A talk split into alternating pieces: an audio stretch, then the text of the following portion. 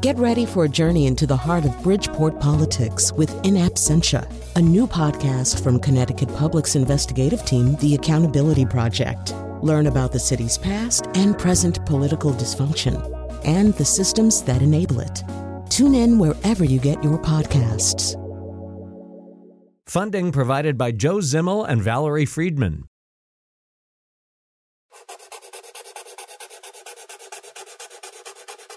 Kion, what are you doing? I'm using a Sharpie on staff pictures to cover over the face of a certain producer who never used to work on this show and who never existed and whose name sounded like Blattrick Schmayhill. Oh, you mean Pat? We don't say that name. Why not? Because there never was any such person. Why not? And what's that smell? I melted down a bunch of Employee of the Year awards that somebody who doesn't exist could not have possibly won. I don't understand the purpose of erasing Pat. This is a very old practice, Greg. The Romans would erase all evidence of emperors who disgraced their godlike office. Take, for example, Caesar Poopy Pantius I. I never heard of him. My point exactly. But this person never disgraced anything. He just left to become a famous science reporter. He's sitting right over there. You know, I can hear you guys talking. Greg, names have power. For this radio show to go forward, we have to cleanse it of a name that no longer serves any function. Just because Patrick decided... You said Patrick. Oh, I can't believe I did that. Did what? Said Patrick. You did it again. Oh! Maybe if I say it backwards twice, that erases it. I've got the historical deletion manual right here. Well, I'm checking on this. We've got a whole show for you on the history of erasing history. And now, if you could just believe Lizzie Kaplan never existed, it would make the pain go away. Colin McEnroe. No, nothing can make that pain go away. All right, yes, we are going to talk about this. It goes on all the time, and it goes on usually in pretty restrictive regimes, but even after the downfall in 2011 of Hosni Mubarak, an Egyptian court actually ordered that all traces of him and his wife be removed from public squares and streets and libraries and public institutions around the country. The whole idea was I don't know what the whole idea was, because obviously you're not going to fool the Egyptian public into thinking that these people never existed. So why does this happen so often? And I mean, what's the real psychology behind it? What are regimes trying to do when they really try to make a name go away, and the records and the memories that go along with that name, make those disappear too? So today on the show, we're going to explore that question. What happens when you try to do it? What lessons maybe do you lose when you try to do it? Joining us right now is Eric Varner, an associate professor in the Department of Art, History, and Classics at Emory University. He's joining us from Rome. Where else would he be if we're going to explore Damnatio Memoriae, which is what we'll talk about first. Also with us, Marianna Tax Choldin, the Mortenson Distinguished Professor Emerita at the University of Illinois at Urbana-Champaign, a member of the committee to visit the library at the University of Chicago. She's also the author of A Fence Around the Empire, Russian Censorship of Western Ideas Under the Tsars, and The Red Pencil, Artists, Scholars, and Censors in the USSR. I think this is one of the places we really associate this practice with, too. I mean, I think we really, at least casually, think of it as something in particular that Stalin did, and we are not wrong. We'll come to that.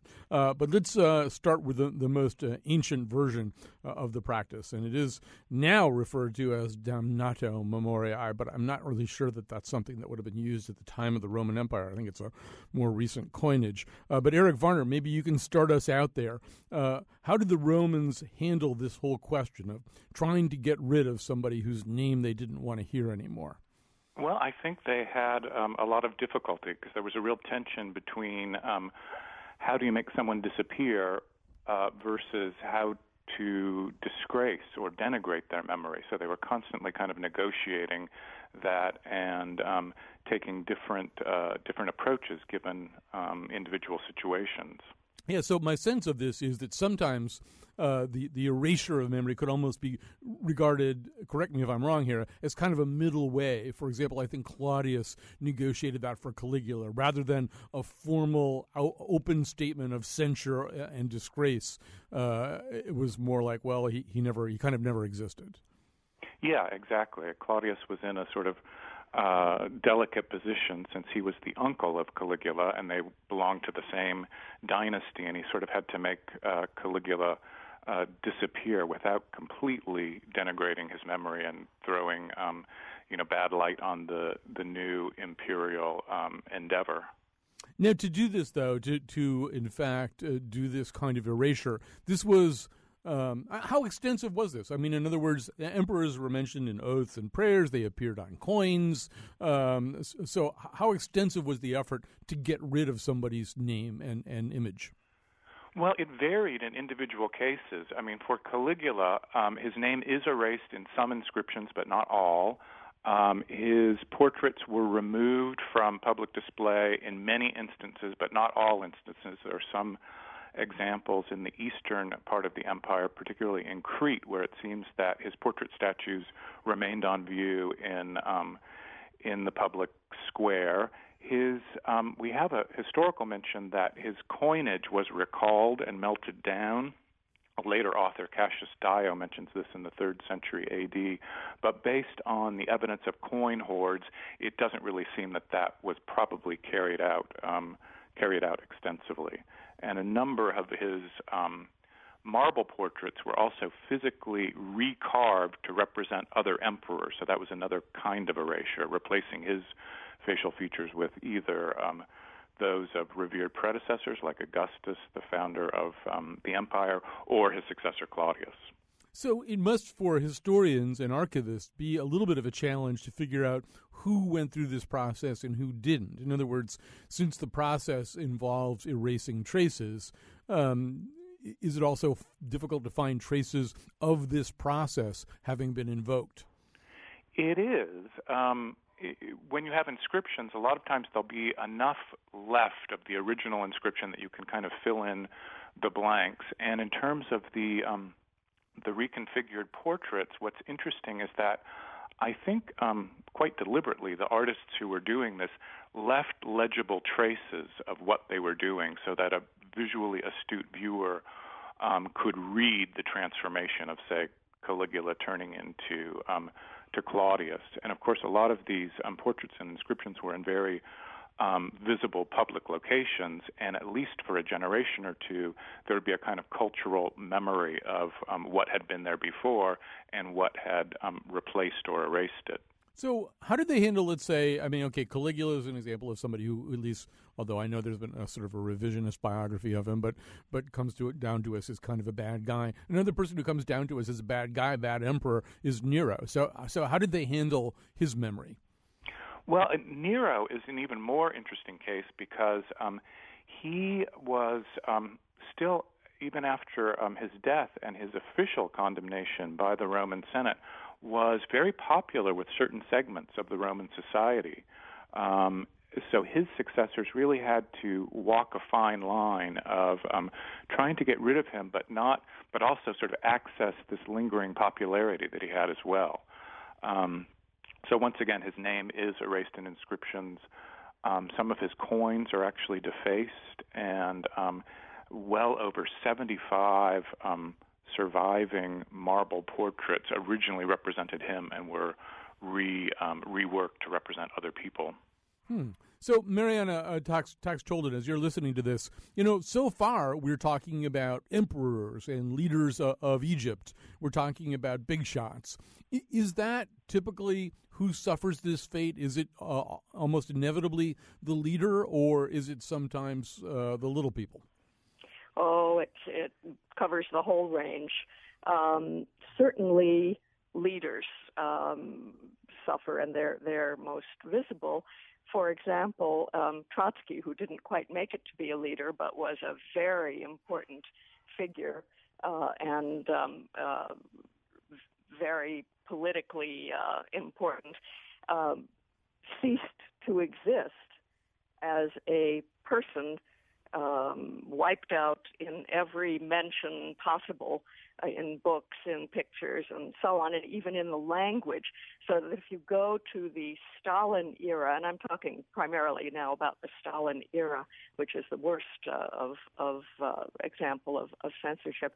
If you go to the encyclopedia, the large Soviet encyclopedia that was published, the second edition in Stalin's lifetime, you will find an entry for Trotskyism, but no entry for Trotsky, and no mention made in the Trotskyism article about Trotsky. So certainly very visible, high-ranking public figures were erased in as effective a way as possible. But the same thing happened to the little guy. All kinds of little guys were erased when something that they wrote or something that they said was out of favor for who knows what reason in many cases. The person, him or herself, may have been taken to a cellar and shot, or may have been sent to the Gulag in the far reaches of what was then the Soviet Union. And that person's name was deleted if his or her book were in the library, it would be removed from all the libraries. A letter would go out to all libraries that had a copy of this person's books, and they would be removed. And if there were portraits of this person, even an ordinary person, somewhere, they would be deleted. And of course, by the 20th century, we had the technique of airbrushing out of somebody, out of a photograph, very well developed. And there's a wonderful book by David King, British photographer and history of photography, called The Commissar Vanishes, which shows graphically how pictures went from one stage to another of deleting this person or that person, very much like what Eric is describing of reworking these portraits or marble statues.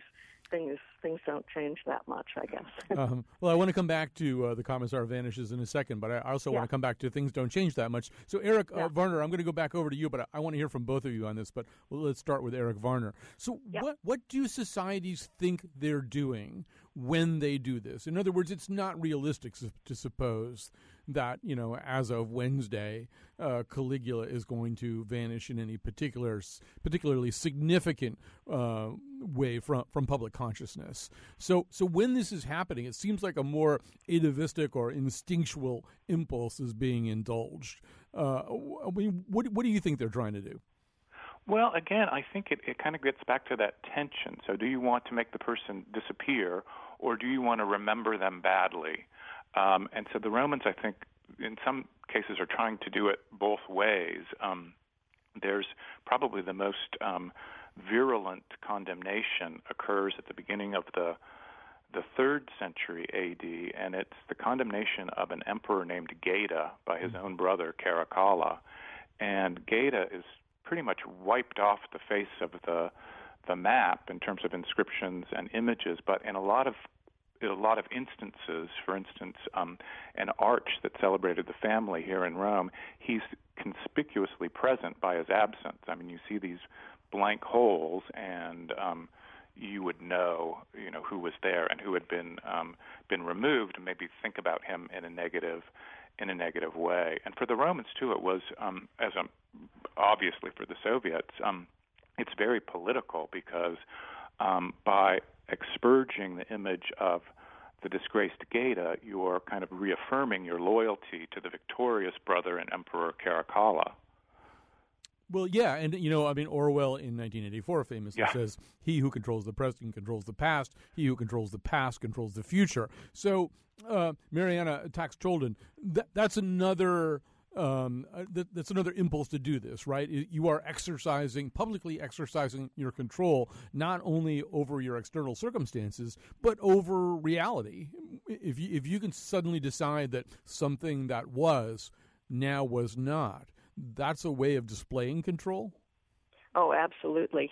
Very, very important. And even, you know, before the Bolshevik Revolution, when we're talking about the kind of censorship that was under the Tsars, it was much more visible in many ways, but the message was very strong. And coming back to the Soviet time, when something would disappear today, or a new kind of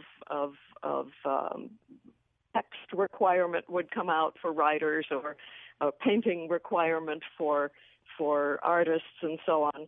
It would be subtly done in the sense that no one made a public statement to all artists that from now on you're going to paint happy peasants and happy workers, and stop with, you know, landscapes or historical topics that we don't approve of. It just happened. You knew that you needed to work this way. And the other very, very, well, extremely persuasive thing that was going on was that if you didn't do it the right way, the price you paid might be extremely high. Under Stalin, the price you paid was often with your life.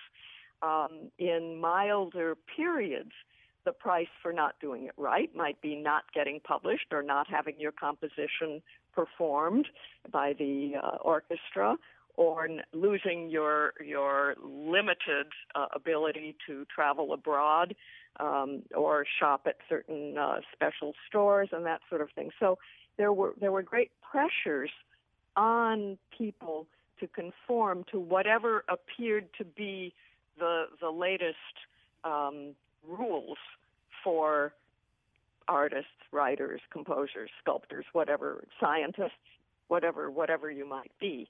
And at the worst of times, it was a very, very serious business, and enforced in certainly ways that left no question who was in power.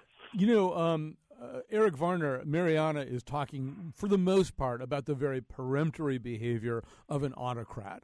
Stalin presumably didn't have to run his ideas by anybody and didn't choose to. It sounds like you're talking about a slightly different set of negotiations that to some degree anyway, emperors had a free hand, but to another degree they interacted with the Senate, and that this process of removing an emperor from public memory or public display seems at times to be a little bit of a negotiation, like multiple parties saying, what's the right way to do this? What kind of problem is Geta? What kind of problem is Nero? How do we handle this? You know, should there be a public condemnation, or should there be one of these more passive, you know, public memory purges?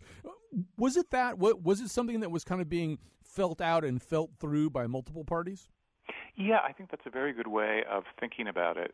There are a number of flexible sanctions that could be leveled against someone's memory, and it was definitely not a monolithic process. I mean, you mentioned that the term we often use for ancient Rome is Damnatio Memoriae, condemnation of memory, and you're absolutely right. That term was coined in the 17th century, so it's early modern.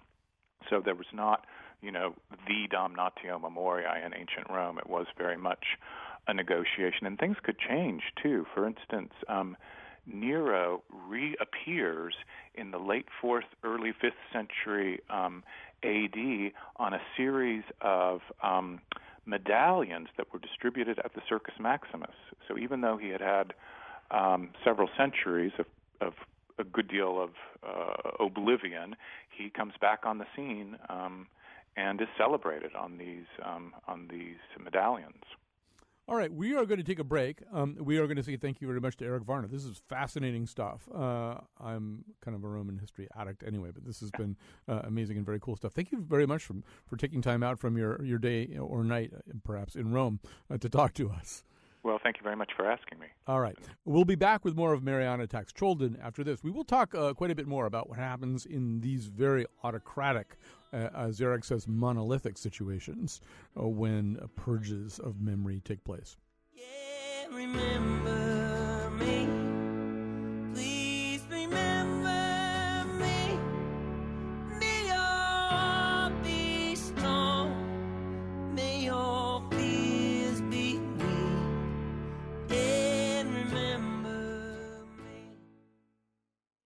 All right, we're back. Our topic today is the topic of a historical deletion, of erasure, of Damnatio Memoriae, this attempt to make somebody go away.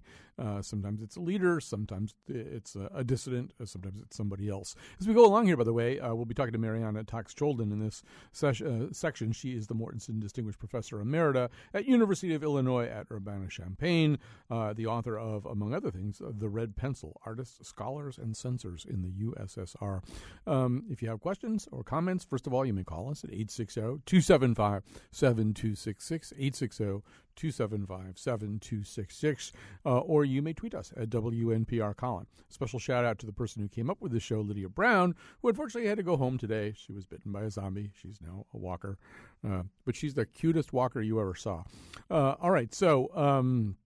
No, actually, she's just home with the flu. But do feel free to call in as we go along here. Marianna Tax Choldin, let's, before we go to Russia again, let's talk a little bit more about this as an instinct. It seems to me that probably as long as there has been any kind of record keeping, there's probably been conscious record expunging. I mean, if you even think about it, even in our daily lives at a personal level, we all know people who, you know, have a rule in their house that the ex-husband can never be mentioned, or, you know, the ex-girlfriend's name can never be said in front of the ex-boyfriend. I mean, there's something very, as I said before, atavistic and instinctual about this idea of making somebody go away. Yeah, I couldn't agree more. In fact, I think that when we talk about instinct, we probably need to go back to earliest humans before recorded history. I think there are two instincts working against each other. Eric was talking about tension. I see an ongoing tension, and I expect it has always existed in human beings, between expressing yourself and keeping other people from expressing themselves. So between freedom of expression and control of expression. And so once we can start having actual tools, implements of writing, implements of sculpting, whatever, we can go to wonderful lengths of creativity in creating things, and someone else looking at that same thing can say, that's got to go. We've got to get rid of this. It is wrong. It is against whatever. And so those instincts, I think they must be instincts because they're both very strong, and I suspect they go way far back. Well, you also see this in... I mean, it's sort of the notion that everything contains its opposite, but you put up statues to commemorate somebody, to glorify somebody, particularly if you put up statues during their lifetime. And then we see at times of uprisings or regime change, and I'm going to take the Saddam Hussein statue out of the equation for a second because that appears to have been an American PSYOPs operation. But all the same, they were tapping into something that everybody understands, and you saw it with the Gaddafi statue, that... Okay, the first thing we want to do is wreck all this stuff that is the glorification and record of the person we're getting rid of. Right, and we also want to change the names of the streets back to what they were in their last version, so that if something was named Lenin Street, but it used to be Old Mill Street, then some people say, well, we should go back to Old Mill Street. And that's been done a lot, not only in the former Soviet Union, but in lots of countries. And there's a good argument to be made either way. You may say, let's go back to what it was before this horrible aberration took place. Or you might say, memory is important, and the generations to come need to know what went on in this prior horrible period that our country has gone through. So when you destroy a statue completely, you're attempting to wipe out the memory of it completely. If you put that statue in a museum and have a really strong label near it on the wall that explains when it was made, under what circumstances, who it was commemorating, why that person was being commemorated at that time, and why we now see things differently and how we would now interpret it. That's a wonderful way of preserving history. And so it's a real tension, again, that word tension, between wiping out the memory of something that at some point somebody thinks is bad and preserving it, but in a historical context. These are really tough questions. Yeah, and I think that's absolutely true. And it strikes me that these two acts are not always equivalent. I mean, I ran out of time today, but I was trying to figure out what Romanians did when they finally got rid of the Ceausescus. Yeah. So the Ceausescus, are the kinds of people who would try to control everything, control as much information as possible, glorify themselves, exclude other opinions. So once you finally get rid of the Ceausescus, you'd sort of think, well, let's get rid of all signs of them. But you don't want to do that for the exact reason that you're saying. I mean, you might want to get rid of things that actively glorify them, but you want something there to remind you of how you used to have to live.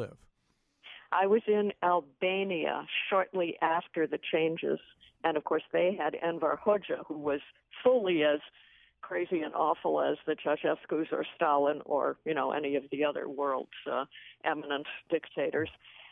And I was in a library in a small city in Albania, and I saw an incredible heap of books that practically went up to the ceiling in the stacks. And I asked the librarian who was showing me around, what are those books? And she said, these are all books that were just full of Hoxha, mathematical textbooks that had his writings in them, and novels and histories and you name it, cookbooks, whatever they were. And I said, well, what are you doing with them? Well, we're going to get rid of them all. And I said, well, is there somewhere in this country a copy of each of those books? Because I was terrified by the idea that those were all going to be gotten rid of, and there would be no trace of what happened under this horrible regime. And I was relieved to learn that there was a copy, at least I was told, that there was a copy of each book in the National Library being preserved. So, this is the urge to destroy it. I'm sure I would feel that way myself if I'd had to live under that kind of regime. And yet, the part of me that's a scholar and that cares a lot about memory and about history really wants there to be an effort to preserve these things somehow so that they can be explained to future generations.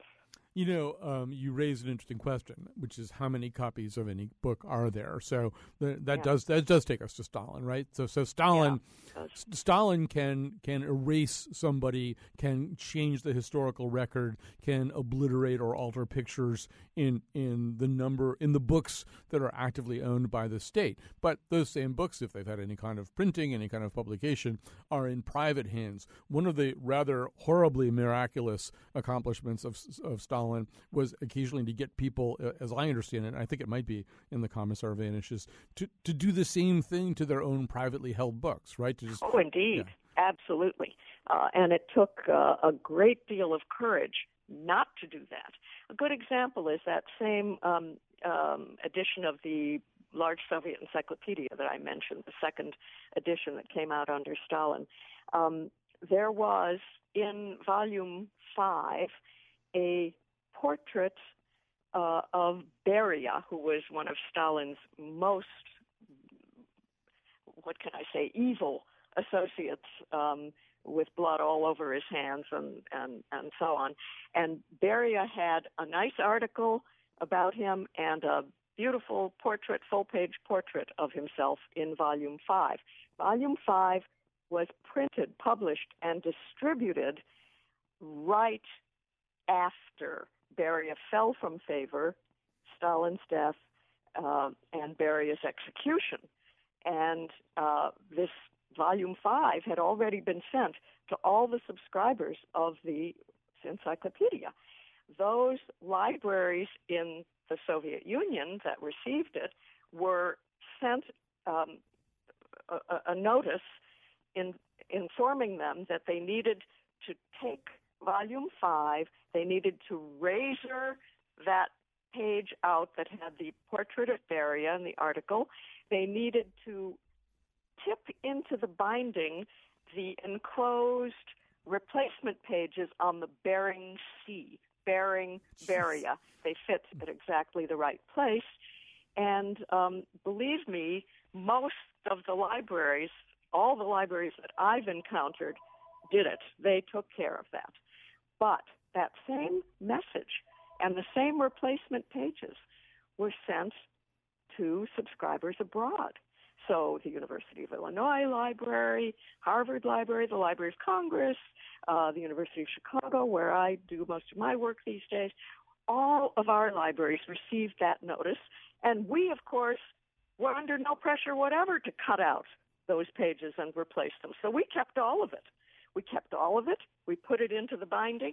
We put the notice telling us what to do into the binding of Volume 5. So we now can look at Volume 5 and we can show students or other people who are interested exactly what kind of thing happened. So it took great nerve. I once met a Russian in one of my frequent trips around the country who told me when I talked about this episode, he said, you know, my father was very brave. He did not do what he was supposed to do with Volume 5. He kept it. I still have it. And I said to him, well, that was indeed brave, because he risked being shot or sent to the gulag. That was a very bad time still. And it didn't get better until Stalin was truly out of the picture, and that took some time. So these are very, very real material consequences of wanting to get rid of somebody. And there are two ways to get rid of somebody. I'm not counting the actual third way of, I mean, they got rid of Trotsky, literally. But the two ways to get rid of people. One of them is the way you're describing right now, which is retroactively. I mean, all the materials that exist, even things that maybe were editions of encyclopedias that were, you know, published within a few days of the decision being made. You know, but that's hard work. It's hard work to try to get the toothpaste back in the tube. What you really want to do if you're Stalin or another autocrat is to stop it before it starts, right? Everybody knows that so-and-so doesn't exist. You know, every librarian, every publisher, every writer, everybody knows what they can say and what they can't say, who they can mention and who they can't. I mean, that's much easier, right? That is much easier and much harder to deal with if you're trying to figure out what's going on from outside, as I and other scholars have done. It's such a different kind of censorship that I stopped even using the same word to describe it. I came up with a kind of feeble word that I call it omni-censorship, which is supposed to imply overall everything censorship, which, you know, censorship was not acknowledged in the Soviet Union. From Lenin's first addresses about censorship, he said early on, he said, censorship is a bourgeois phenomenon. It existed in Russia before our Bolshevik Revolution, and it exists today in bourgeois countries, Germany, France, the United States, whatever. They all have censorship. But we don't have censorship. And by denying, on the one hand, Lenin and his followers and his successors said, we don't have censorship, but what the system that they put in, which I call omni-censorship, permeated the entire fabric of life in the Soviet Union, so that everybody knew what to do. You knew from your boss, you knew from your colleagues, you knew from what you saw happening to other people around you. You knew when, for example, the socialist realism school came in. You knew that you'd better start painting a certain kind of historic scene with majestic, happy, strong peasants and superhero welders and so on. And if you're Shostakovich or another Soviet composer, you'd better compose works that glorify whatever was being glorified at the time. And if you wanted to be published, or you wanted to be have your work displayed in a museum or whatever, this is what you had to do. And in the worst times, of course, if you didn't, you not only fell from favor, but you might end up in the gulag or worse, dead. But even after Stalin, when a policy came in and it kind of crept in and seeped in throughout the society, if you wanted to have your perks, as I mentioned before, if you wanted to travel abroad, if you wanted to be a member in good standing of the Writers' Union or the Composers' Union or whatever, then you would publish those kinds of books. And the other things that you might feel compelled to write from your soul, from your heart, you wrote them, as they said, for the drawer. You didn't try to publish them. You didn't show them to anybody, because it was not in your best interest to do so. So obviously this, at least on a global stage, didn't end with Stalin. We've seen it exported to lots of other places, and now we see it in North Korea. And in North Korea, it's done. Oh, yeah. It's done in all the different ways that you've described. There is omni-censorship. Everybody knows what you can and what you can't say. And then there's really this kind of stuff that really is not all that different from what you described with Beria or with Trotsky. I mean, it happened pretty recently with Uncle Jang Song-thek, who he's the executed uncle, who they did the same thing. They used Photoshop and airbrush and stuff like that and took him out of pictures and got him out of every single record that they possibly could. So, and guess where they learned it? The Soviets exported this to China, to North Korea, to Cuba, to the countries surrounding them, Albania included, and Romania and so on too. Yeah, they were great exporters of omni-censorship. But you wonder, with North Korea, another thing that they did, and you wonder how well this can work. I mean, obviously, North Korea has a level of state control that it's mind-boggling, and it may be. But they recently purged all of their state-approved news archives prior to, I think, 2013. In other words, their state-approved history now begins in 2013, and you sort of wonder what that. I mean. I mean, people still have minds that are whirring along, even in the most repressive state. People are still thinking about things. You wonder what that really accomplishes, trying to pretend that history began in 2013. Yeah, it's a mystery to those of us who've not had to live under it. I think when you, and I've talked to many people who have survived, the worst of Soviet times, and you begin to get an understanding for what kind of mind game you have to play with yourself and with your children, because you want to be sure that your children are safe, that they are not going to blurt out something that you've talked about at home, trying to preserve some sort of sane truth about history, before 2013, for example. But if your children can't learn, they have to be taught to operate on a dual level all the time. And I know many people who were raised that way, and so it would be a field day for psychiatrists and psychologists and therapists to deal with people who've had to go through this kind of experience. It's hard for us to imagine pushing our minds in that direction, but there are places all over the world, unfortunately, where that is being done. We're going to have to stop there, but it's an interesting, if chilling, place to stop. Marianna Tax Choldin, thank you so much for your time today. It's been a pleasure. Thank you. All right. When we come back, we're going to use another contemporary example, and not from a dictatorship, but what happens when there's a part of a local history that people are very uncomfortable with. This happened at Penn State. I'm sure you know the example that I'm giving right now. You may not know the story of a piece of art that had to be changed.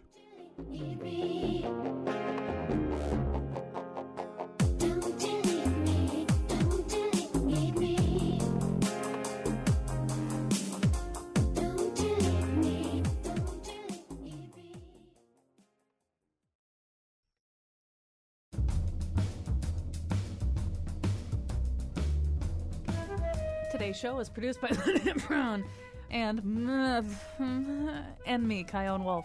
Our intern is Katie McAuliffe. Greg Hill appeared in the intro and tweets for us at WNPR Colin. Also appearing in the intro is... for show pages, articles, and compelling evidence that the staff of the Faith Middleton Show included at one time Ralph Macchio. Visit our website, WNPR.org. On tomorrow's show, how much of fatigue is a figment of our minds? And now, back to Colin. That's right. Tomorrow we're going to be exploring the whole notion of fatigue. To what degree do we actually create that through some kind of unconscious dialogue between our mind and our body? And to what degree are some people able to push through that veil and find the universe that lies on the other side of it? Anyway, that's a hard show to explain. Anyway, we're going to finish this conversation today by talking about, you know, not an issue of state control, but an issue of a community and maybe even a nation that's struggling with certain memories and struggling with commemoration of certain people that it no longer wants to commemorate in quite the same way. This is the story of Penn State. You all know it well. You may not know the story of Michael Pilato. He's a globally recognized mural artist whose mural work does, in fact, commemorate people and appears, if I understand it correctly, in part of sort of a gigantic worldwide project. But the story of the Penn State mural is one part of that overall project. It's a very special kind of story. Michael Pilato, thank you so much for joining us today. Well, thank you very much. It's great to get the story out there. So I hope I've set this up in the right way. The way I understand it is that your murals are sort of meant to be implicitly interconnected almost all over the world. Yes, my business partner, Yuri Karabash, and myself have been traveling the world for the last 7 years to different locations, working on things with people that have done amazing things, saving people on sex trafficking to, building whistles in Burma which helps girls not be raped on buses, and we highlight these amazing individuals within murals within their own communities, but then they connect to other communities via the internet. All the murals will connect on the internet to make one huge mural called the World Mural, and it kind of just shows very simply how we all love the same. Our cultures might be different, but we all, we cherish things like family and community very, very similarly. So one of those places where you've done this is at Penn State, and the mural included Jerry Sandusky, who was, up to a certain point, a fairly revered person within the community, as one of the assistant coaches in the Penn State football program. Joe Paterno is in there with a halo over his head, if I understand it correctly. And then suddenly that narrative changed, and you were under a certain amount of pressure to do something about this or to not do something about this. Explain the situation in which you found yourself. Yeah, so Yuri and myself had met Jerry Sandusky 15 years ago when we painted him on the mural, and the both of us thought he was an amazing individual because of his organization, The Second Mile. And we ourselves were teachers and setting up an organization to help young, at-risk youth. So we looked at that program as a model as far as the sports part of it. And so when we met him, he was crying, reading letters from kids. He really groomed a whole community. And the organization, which we all thought at that time was outstanding, reaching 30,000 people. So when I read the grand jury report and all the different young men from different places and just how awful we all felt at that time about what this man was doing, grooming these young people, I drove up from our studio in Williamsport, Pennsylvania, and removed him very quickly, hoping that nobody would be there. And it was right out of a movie, hundreds of cameras, it was actually very scary. But he's still on that mural, but underneath the paint, he's in prison beneath, and what's above him now are hundreds of handprints from survivors of sexual violence who've come out and spoken out, and also a woman sitting in the seat who's a survivor herself, who's helped for 15 years, the great Dora McQuaid. A lot of victims become survivors with her poetry and her spoken word. Was there any hesitation on your part? I mean, some artists might have said, well, okay, so those are the facts at this particular moment in history. I painted this mural at a different moment in history. Art is art. It's static, not fluid. We don't redo the David. My murals that Yuri and I produce are living murals. Mm-hmm. So people have been painted out but moved to different sections. It's all done on something called Fibonacci, where a mathematical equation to bring emotions forth. And my beautiful daughter, who left this earth a few months ago, was a survivor of sexual violence, and the work that we did around the world was for her and others. And so when this tragedy hit Penn State, it hit me very closely. And my biggest reason for removing him was I didn't want the young men to have to be walking down the street and look up and see him on that wall. Also, and I believed, because it was before the courts and everything, I believe in the, due process, but I also believed that if he were innocent, he would understand exactly why I was doing what I had to do. And then, if the courts were to prove he was innocent, then I would put him back up there. But, of course, it wasn't that. He isn't guilty and, in jail where he should be. With the halo on Joe Paterno, the interesting thing with sensationalism, the story that went to millions of people around the world, that image of the halo when I painted that on there. But what is not told is that there were 28 halos on that mural, and then Yuri and I have been painting halos on people for the last 15 years, just for the simple reason that when students walk by the work and they see the halos appearing, it shows how short of a time we have here on Earth to do great things like the people on the wall. And then when Joe Paterno's halo went on, it became very apparent that people were taking a sanctification, the thousands of letters for us even to paint Joe off the wall, the hate mail, it's just incredible, the pressure. And then Sue Paterno had said Joe was neither a saint nor a villain. He was a human being. She said that publicly. And that's when we removed all 28 halos, not just Joe Paterno's halo. But, of course, that was the story. So the story that went out was that Joe Paterno's halo was removed. The free report comes out. And so, again, the great word narrative, there's so many narratives that can be driven. And today, as artists, we have to be careful. And I learned, you got to acclimate yourself to certain situations. With social media, they can take just a part of what you say, and it becomes what people believe the narrative to be. In the case of the Joe Paterno halo removal, that's exactly what happened. So in a way, though, these things start to become a little bit like dominoes. You've got the Jerry Sandusky domino that knocks into the Joe Paterno domino, that knocks into the domino of the Penn State president, who was also, I think, on the mural. And didn't you have people throwing eggs at his section of the mural? Yeah, and he's still on the mural. The court cases are still coming up.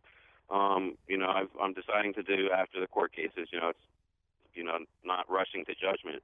Again, the only reason with Sandusky is because he's the one that committed the crimes, and the young men walking by and looking up, I'm proud of what I did there by painting him off the mural. I'm not so proud about the halo, just because I should have never painted halos on the murals 15 years ago to begin with. But we live and learn, and as artists, especially artists that own the work that they do, we have the opportunity to correct and to, in a way, ask for forgiveness and move forward. And again, when you look at the mural, because there's a woman sitting in the seat that he once sat in, who is a great survivor and a great activist, in a way, the memory of what he did still remains, and with the handprints and the people speaking out.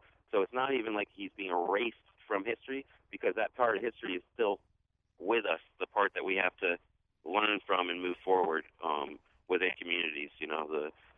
There's many lessons that we've learned from the Penn State, from sensationalism to grooming practices to the red flags that maybe people didn't know that were there.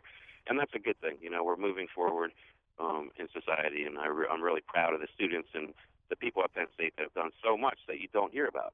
Right. There's 30 things on that mural that have been added of things, great things that people did in their activism to bring awareness to sexual violence. But again, that's not what we want to see in this culture today. So what you only see is, sadly, and I blame myself for that as well. It's just the culture we live in. Yeah. Michael Pilato, thank you so much for sharing some of those messages, some of those lessons with us. Thanks again to Lydia Brown, who produced this wonderful show before she, unfortunately, was bitten by a zombie, became a walker. But she's an adorable walker. Thanks to everybody who helped out today. We'll be back tomorrow. Thanks to Kion Wolf for being on the board, Betsy Kaplan for jumping in and helping in Lydia's absence. You want to always be delete me.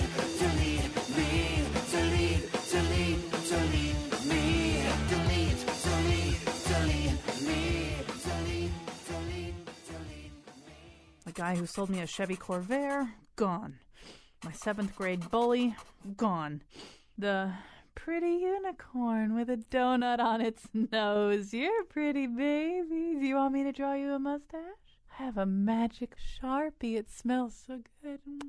Ugh.